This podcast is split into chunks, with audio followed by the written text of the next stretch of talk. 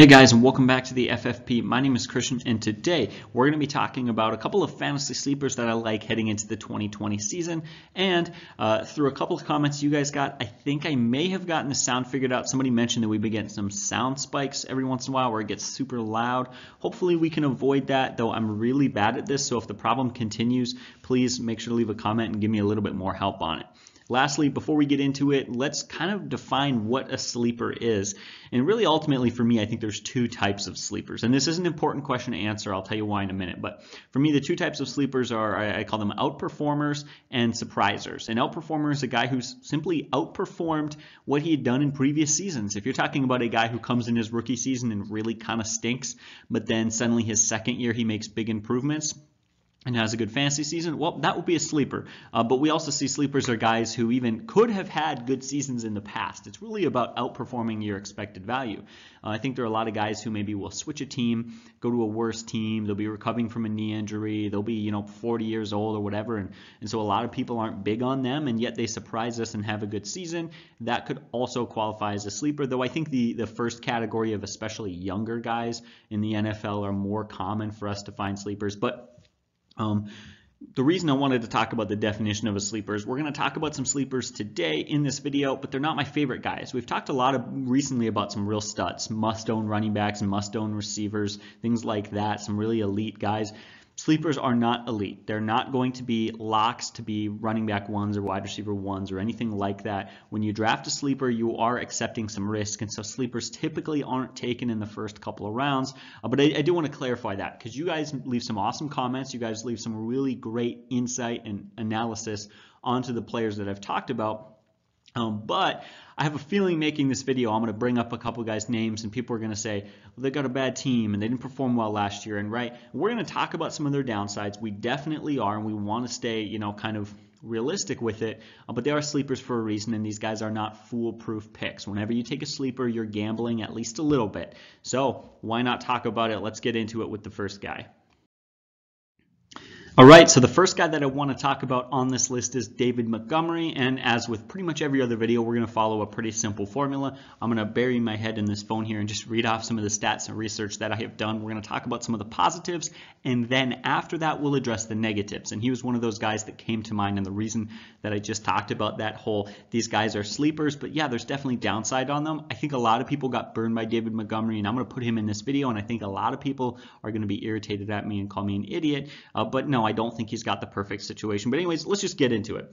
First things first, he did have a low yards per carry, and I wanted to address that because at 3.7 yards per carry, that was bad. And we've addressed a lot of running backs with low yards per carry this this offseason, talking about like Todd Gurley and David Johnson. It seems like last year there was a lot of running backs who were just not very efficient, but I think there's more to it than that.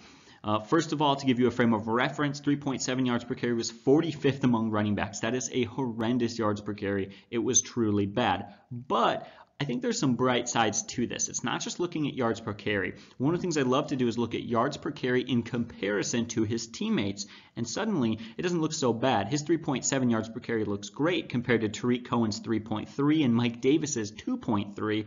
So again, suddenly that's a big step up and does give us at least a little bit of an idea that, hey, it's probably some major offensive line issues that, of course, the Bears will be addressing this offseason and hopefully improving their offensive line. So for one, I don't think his low yards per carry is that big of a problem. I don't think it's entirely his fault, and I definitely wonder what that offensive line is going to look like this year. It's something to monitor in the draft, see what kind of players they're picking up and how their offensive line is looking. That's going to add or subtract a lot of value from Montgomery, although I suppose their line couldn't get much worse than it was last year.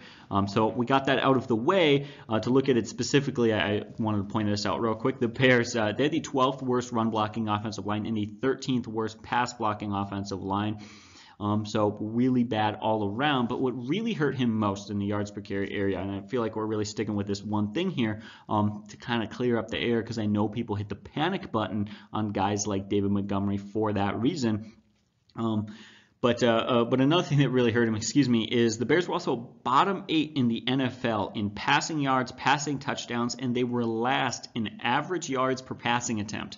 The fact of the matter is they weren't really stretching the field. They weren't making big passing plays. They weren't efficient in the passing game. Ultimately, they just weren't getting it done. And when you have a bad offensive line and a bad passing game, that is a recipe for pressure on the running back. 8-man boxes, loaded boxes, bringing the pressure and stuffing it at the line. If they can make any improvements at all, he's going to have a much easier time next year. And of course, them adding Nick Foles as their quarterback could very well be one of the improvements that they need. I don't think their offense is as bad as it seems. Heck, I think Allen Robinson is a pretty darn good wideout. They just need to get a couple of pieces together, and not a whole lot, but just enough could be a really solid boost to David Montgomery's numbers. That being said, he had a pretty darn good rookie year. It was far from amazing. It wasn't fantastic, but as a whole, his year wasn't awful. He did have 6 rushing touchdowns, which put him 16th among running backs in the rushing touchdown category. 16th is around that RB2 range. Of course, he didn't finish as an RB2 quite, but you get the point. He was actually just 3 rushing touchdowns away from being 8th among running backs in rushing touchdowns. So suddenly, if you're in a standard league, he is 3 touchdowns away from actually having a very good fantasy rookie season. And what we just talked about with the yards per carry, not only not being his fault, and I fully believe it, the Bears are really just a few changes away from giving him that help. I could very well see him getting those 3 or 4 extra touchdowns. Now again, I want to talk about this briefly. I don't think that's a guarantee. There is some risk involved, but if you're looking for a sleeper and you can draft him at the right time, these are some reasons to think that he's definitely close to having a bit of a breakout or improving next year. One of the things I like about him, though, is the volume. The volume is half the battle in fantasy. I don't care how talented you are. If you get 1 touch a game, you are not producing. This is not the case with him. However, he had 242 carries and 25 catches last year, so that equals out to 267 touches, which is 12th most among running backs last season. The 12th most. That makes him an RB1 in the touches category. So he's got the volume. He absolutely has the volume. In fact, what's even more impressive about that is he had just 112 carries in the first 8 games, but 130 carries in the last 8 games. So that tells us a lot about the fact that he was actually getting more volume, not by a lot, but more volume in the second half of the year. And while he did see just 33 targets and 25 catches, that's actually more than Josh Jacobs. Now, I love to compare fellow running backs, 2 guys who came out of the same draft class last year. They got compared a lot, and the reason I want to point that out is Josh Jacobs is a beloved guy. Everybody thought he had a phenomenal rookie season, and barely anyone had any complaints about him. And so these complaints go on David Montgomery, but he was actually slightly more effective in the passing game. Neither of these guys were studs in the passing game, but something you need to know about running backs is they struggle in the passing game their rookie season.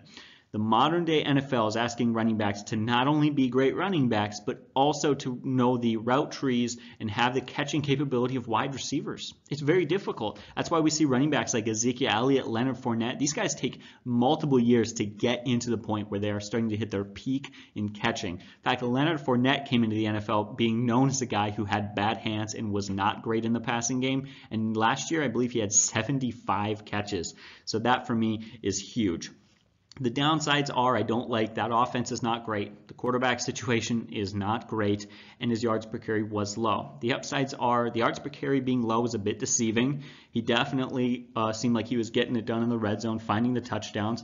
I think he very well could improve, and if not, he is doable in the passing game. Ultimately, he is just a slight offensive improvement away from being a bit of a sleeper this year. Again, he is a gamble like we mentioned, but I want to hear from you guys. What do you think about this David Johnson pick? He's not my favorite sleeper running back, but I definitely think he has some value, and at the right place and right time, he's definitely worth taking. All right, so the next guy I want to talk about is Diontae Johnson, Pittsburgh wide receiver. I think a lot of people last year were hyped on him a little bit, but for some reason it seems like that excitement has faded off for whatever reason, and that's what's confusing me. He comes into a rookie season and actually has kind of a good rookie year with a bad quarterback, not a great situation. And then you go into your next year and nobody expects him to improve off of that. That's what really confuses me. So let's talk about it. Because first of all, according to ADP, he's the wide receiver 57 off the board, which means he is barely getting drafted. Also, that means both James Washington and Juju Smith-Schuster are being taken ahead of him. which to me is kind of surprising. But let's talk about, of course, there's a lot more to that. And really my first and biggest point as to why I like this guy is improvement from first year to the second year. It seems very natural, very likely, almost inevitable that he is going to improve. Not only become a more mature, better wide receiver who just plays better football, but the massive improvement that the Pittsburgh Steelers are going to have at quarterback is they'll finally be getting Ben Roethlisberger back. And I tell you what, good quarterbacks equal good fantasy wideouts. That is plain and simple. Look at it. DeAndre Hopkins had Deshaun Watson. Michael Thomas has Drew Brees. Adam Thielen has, well, at least had Kirk Cousins. I mean, when you look at it, if you want to be a good or a great wide receiver, if you want to get up into that wide receiver one category, you need at least a doable quarterback, something the Steelers did not have. Now they get Roethlisberger back. They've got more than a doable quarterback. I think he is a good quarterback. I think he's a very good quarterback. And so when we look at it, in 2018, he threw over 5,100 yards and 34 touchdown passes, and there was room to throw the ball around. Antonio Brown had 104 catches and 15 touchdowns. Schuster went for almost 1,500 yards on 111 catches and 7 TDs. I mean, it was just airing the ball out left and right. So, yeah, we know that that's something that could very well happen with the play of Ben Roethlisberger. He can throw the ball well, and there's going to be room for wide receivers to perform if they can get open, something I think that Diontae Johnson can do. But of course, there's more to it than that. When we look at it, the quarterback play for the Steelers wasn't just average or below average. It wasn't just bad. It was horrendous. It was really awful. In 2018 with Ben Roethlisberger, the Steelers were second in average yards per passing attempt. Meanwhile, in 2019, without Ben Roethlisberger, the Steelers were second to last in average yards per passing attempt. So they went from the second best to the second worst in just one year. Now, part of that was down to the loss of Antonio Brown, but I definitely think that a lot of that comes down to the loss of Ben Roethlisberger as well due to injury. And of course, the Steelers went from a team QBR of 95 down to just 75. So that's my first point. Quarterback play going to be much improved for a young wide receiver. And as I've always said on this channel, I think it takes about 3 years to really see how talented a wide receiver is. And so for me, we're going to see definitely some improvement from him. And I think part of the reason he's getting overlooked is with Terry McLaurin. We've got AJ Brown, DK Metcalf. There's a lot of young stud wideouts, like Marquez Brown even. There's so many young wide receivers, so many rookies last year that performed so well that I guess he just kind of gets lost in the shuffle, so to speak. But there's a lot more to it than that. First of all, as a third-round draft rookie or a third-round rookie wide receiver, he had a really impressive season. He led both Juju Smith-Schuster and James Washington in targets with 92, receptions with 59, touchdowns with 5, yards after catch with 305, and passer rating generated of over 101.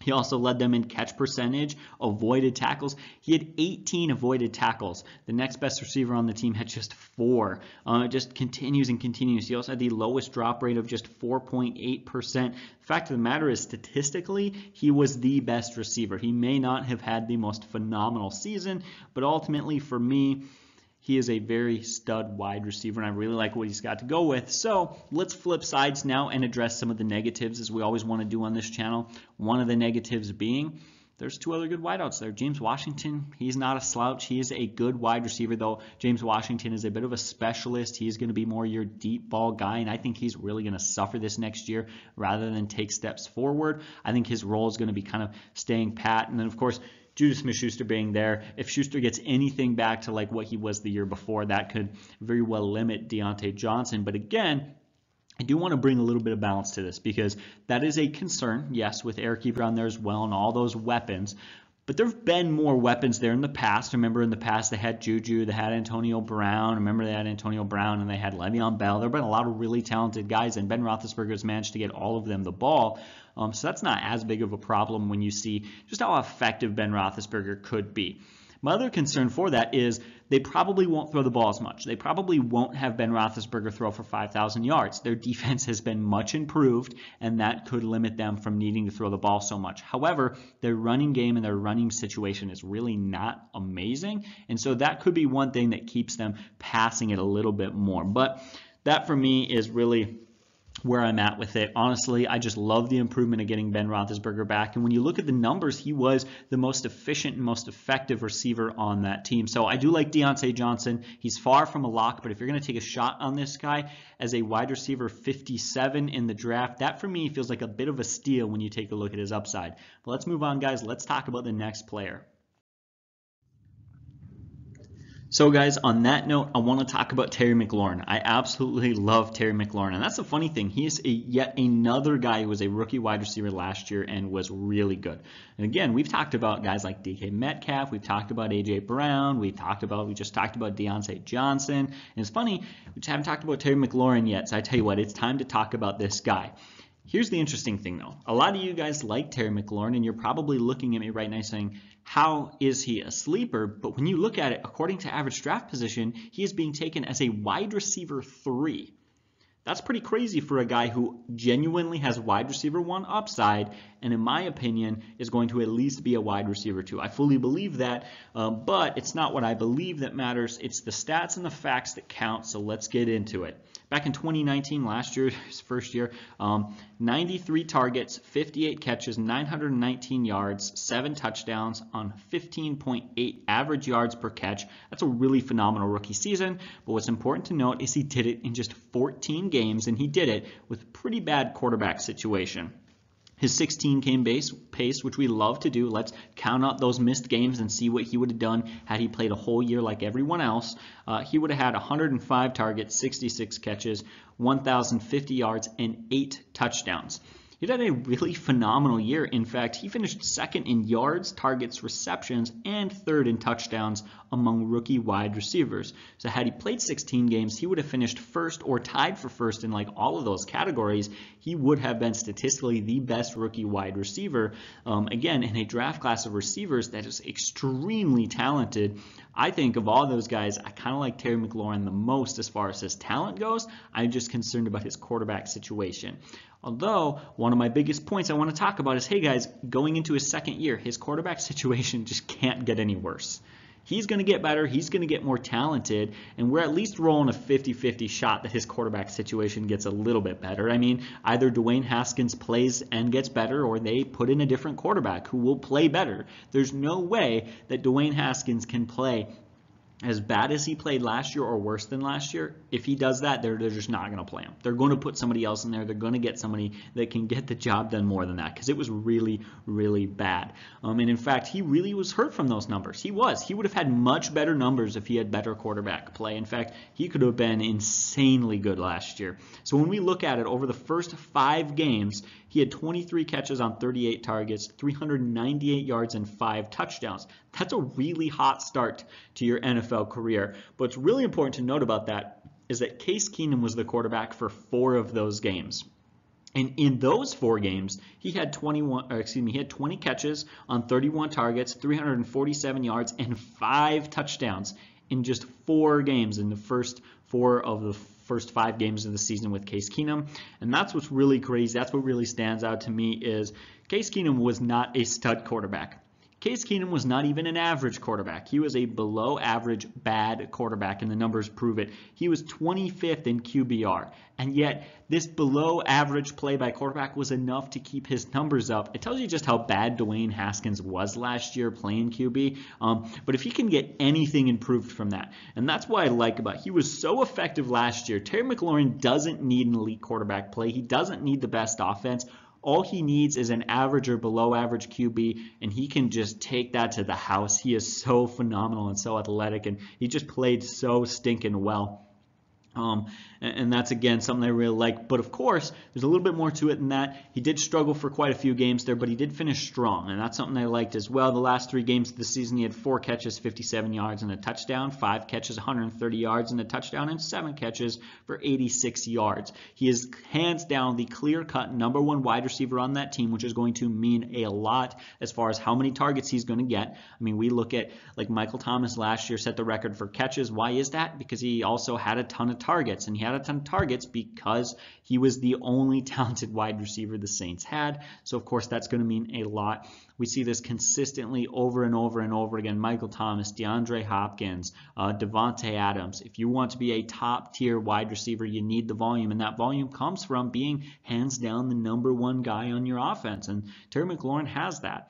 But what's really interesting to me is he put up all those numbers. He didn't play 16 games. He had a bad quarterback. There was just thing after thing went wrong and wrong and wrong. But you know what probably went well for him? Probably volume. They probably threw the ball a lot. They were losing a lot. And he probably got a, you know, they probably threw the ball a lot, and that he had at least volume, right? Well, no, actually he didn't. When you look at it, the Redskins threw the 5th fewest passing attempts last season. He had bad quarterback play and couldn't even make up for that with an increase in volume. Typically, teams that have bad quarterback play lose lots of games and they throw the ball more and more and they get garbage time stats. Didn't really seem like that was a thing Terry McLaurin was getting as much as other wide receivers. So it's really funny to think that he could play 2 extra games, he could get better quarterback play, and they could throw the ball a lot more. Suddenly, this is looking like a great situation for him. And so for me, he is definitely a sleeper because, again, keep in mind, most teams are, according to ADP, a lot of people are drafting him as a wide receiver 3, which to me seems far, far too low. And finally, guys, we got to talk about Hayden Hurst as a sleeper. For starters, I wanted to talk about a sleeper at the tight end position because, as you guys all know, if you play fantasy, you know, you're not taking one of those top 2, 3, 4 tight ends. It gets pretty thin out there. There's not a whole lot of talent, and then everybody leaves themselves scratching their head. So here's a guy who you can draft maybe just a little bit later than that that's going to have some more value. As of right now, Hayden Hurst's fantasy, his ADP, his average draft position is the 24th tight end off the board. I think that number is very skewed. I think a lot of people are going to be excited about him, and we're going to see that rise and rise and rise. So if you happen to be watching this video 2 months from now, that number will not be correct. I think people are going to start catching on to this guy. But as of right now, his ADP is low, and we definitely do have to talk about him because he is a sleeper. He could very well and definitely will outperform what he did last year. But let's break down some of the numbers, plain and simple, why we like him, and of course, a little bit of balance to it, why we don't. For starters, he has got some big shoes to fill, and he is inheriting a tight end position on an offense where they love to use tight end there in Atlanta and replacing Austin Hooper. Austin Hooper had 93 targets, 75 catches, just shy of 800 yards, and 6 touchdowns. And Austin Hooper finished, I believe, 6th in fantasy among tight ends. So again, really big shoes to fill, especially in an offense that loves their tight ends. I mean, think about it. Matt Ryan has been pretty spoiled by tight ends. He just had Austin Hooper, and he also had Tony Gonzalez. So I think for him, he likes to throw to his tight ends, and if Hayden Hurst can get the job done, he absolutely will. There are some quarterbacks that just don't. Aaron Rodgers is not a tight end guy. He just doesn't throw the ball to tight ends very much. But we see guys like Carson Wentz. Carson Wentz has 2 good tight ends, right? And so a lot of that depends on the style of the quarterback and who they like to throw to. Matt Ryan is a tight end quarterback, and that bodes very well for Hayden Hurst. The question being, will he get as much volume as Hooper had last year, and what will he do with that volume? What will he do with those targets? And the first interesting thing to note, is that he averaged 2.56 fantasy points per touch last season, Hayden Hurst did. So on that rate, if he inherits all 93 targets and 75 catches, then he will have scored, because 75 times 2.56, he will have scored 192 fantasy points next year, which will have him finishing between 5th and 6th among tight ends in fantasy scoring. I believe that's in PPR scoring, by the way. So that is a pretty darn good year. That's very interesting to look at, and of course that is going to equate to quite a bit of numbers. That would absolutely consider him a pretty solid sleeper right there, and I don't think there's any arguing about it. If he suddenly popped up to a tight end at the tight end 6 or a tight end 5, of course, that's pretty clear. The question, of course, being, will he get that much volume or not, and is he going to produce with that volume? In my mind, I think he's going to get that much volume. Maybe slightly less, but I don't think it's going to be significant, and I tell you why. He is going to an Atlanta team, like I said, that loves to throw the ball, and they've got good wide receivers there. Yes, they've got Julio Jones, and they've got Calvin Ridley, but they still managed to get the ball to Hooper. And for me, one of my things is that I just don't think there's a reason to expect that to change. They will definitely still need a tight end to catch the ball. Even more than that, Austin Hooper wasn't as great as many people think him to be. Austin Hooper was a fine tight end, but I did just talk about him in my Boomer Busts video, so definitely check that out because I covered some of the numbers on him. And Austin Hooper was a good tight end as far as he was a good blocker. and he was got good hands, but he was not making big plays. He wasn't the fastest, the most explosive, or anything fancy. He was just a come in and do your job sort of tight end, something that, you know, kind of lowers the bar. And honestly, ultimately, I think Hooper was a bit of a volume guy, where him and sort of like Darren Waller and some of those guys were, they're fine tight ends, they're good tight ends, but they got seriously boosted by their volume, not necessarily because they created that volume, but because the quarterback needed somewhere to throw the ball. When you've got reliable hands, you catch it, you just fall over, whatever. Hayden Hurst, however, he's got some really good, interesting things as far as his metrics are really impressive. Hurst averaged more yards per catch, average yards after the catch, and generated a higher passer rating than Austin Hooper. So, of course, that is some good news right there. And again, especially when he's going to come in and probably be a little bit better in the after the catch sort of numbers and things like that. I don't want to break it down too much, but I think he can fill Austin Hooper's shoes. I really do. And what's really interesting to see is how he's going to handle that volume. He is absolutely in a new situation he's never been in before. He went from last year with the Ravens, who attempted the fewest passing attempts in the NFL, and he was the tight end two behind a stud, Mark Andrews, who was gobbling up red zone targets. Red zone targets. Now you go to Atlanta that has two good wideouts, but neither Calvin Ridley or Julio Jones are red zone receivers. Those guys are not absolute studs, you know, at the tight 5-yard line, whatever that may be. I think they're going to look to him to be a bit more of a red zone guy, a role that he hasn't got to do yet, and that's going to benefit him quite a bit. You guys know that touchdowns are king, and if he can get those touchdowns, if he can fill in that role and be the new Austin Hooper, yes, I do believe he can finish in the top 6 or 7 or 8 at the tight end position. My only concern is how far will his ADP rise? How early will you have to take him by the time your draft actually comes around? That's something to monitor and to watch, and of course, just take him around that range. You don't want to, you know, get too excited and draft him before, you know, a stud like Kittle or Kelsey, but hopefully if you're watching this video, you're smarter than to make that mistake. But for me, that's Hayden Hurst. I'm probably not as big on him as everybody else is, but I do like him, and you do have to be excited about him because there are definitely big things coming for him. Ultimately, again, the question is a matter of balance. Just about any guy can be a sleeper, and any guy can be a bust. It's all depending on where you're going to take him at, and so pay attention to that and when you're doing your draft. And this is maybe a little thing that I would always say to you guys. If you are planning your draft, if you're the commissioner of a league, have your draft as close to the season as possible. That way, when you're going up there and making your picks, everyone knows what's happening. I hate to, and I've had it happen before, go out, draft a team, have a really good draft, and then a running back gets hurt in the offseason, and that completely screws my team. That happened to me with Jamal Charles and Le'Veon Bell in the same year where they both went down. I believe they went down mid-season, but you get the point. That can really screw some things up. Now imagine if it happens in the offseason. So again, I'd at least like to put that off as much as possible, and that's going to give us a lot of time to see ultimately where his ADP will be. And then finally, I would say to do mock drafts. And the reason why I think you should do mock drafts is it does help you get a feel for when these guys are going to be taken.